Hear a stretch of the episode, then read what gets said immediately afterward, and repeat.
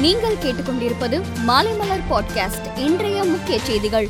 உக்ரைனில் இருந்து திரும்பிய தமிழக மாணவர்கள் கடைசி குழுவினரை முதலமைச்சர் மு ஸ்டாலின் சென்னை விமான நிலையத்தில் இன்று நேரில் வரவேற்றார்.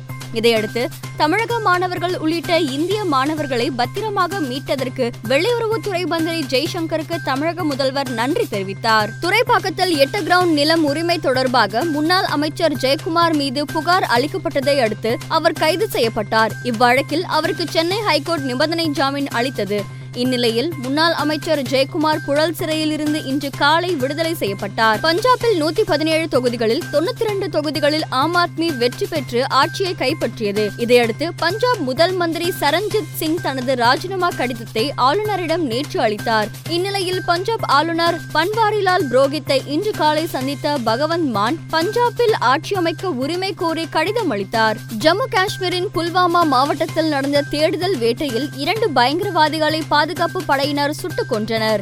இதேபோல் குப்வாரா மற்றும் கந்தர்பால் மாவட்டத்தில் நடந்த என்கவுண்டரில் தலா ஒரு பயங்கரவாதி சுட்டுக் கொல்லப்பட்டான்.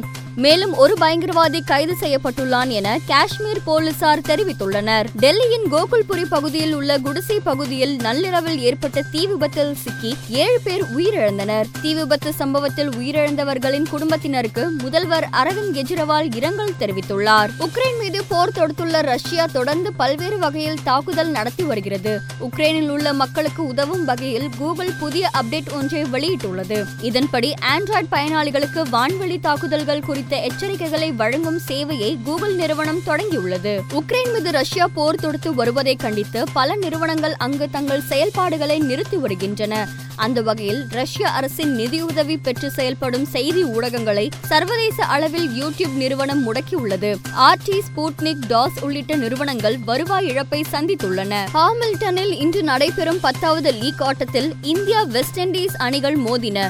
வெஸ்ட் இண்டீஸ்க்கு எதிரான இன்றைய ஆட்டத்தில் இந்திய அணிக்கு தலைமை தாங்கியதன் மூலம் உலகக்கோப்பை போட்டியில் அதிக ஆட்டத்தில் கேப்டனாக இருந்தவர் என்ற புதிய சாதனையை மித்தாலி ராஜ் படைத்துள்ளார். ஹாமில்டனில் இன்று நடந்த மகளிர் உலகக்கோப்பை பத்தாவது லீக் ஆட்டத்தில் இந்தியா வெஸ்ட் இண்டீஸ் அணிகள் மோதின. டாஸ் வென்ற இந்தியா நிர்ணயிக்கப்பட்ட ஐம்பது ஓவரில் முன்னூத்தி பதினேழு ரன்கள் குவித்தது. தொடக்க வீராங்கனை ஸ்மிருதி மந்தனா மற்றும் ஹர்மன் பிரீத் கவுர் ஆகியோர் சதம் அடித்தனர்.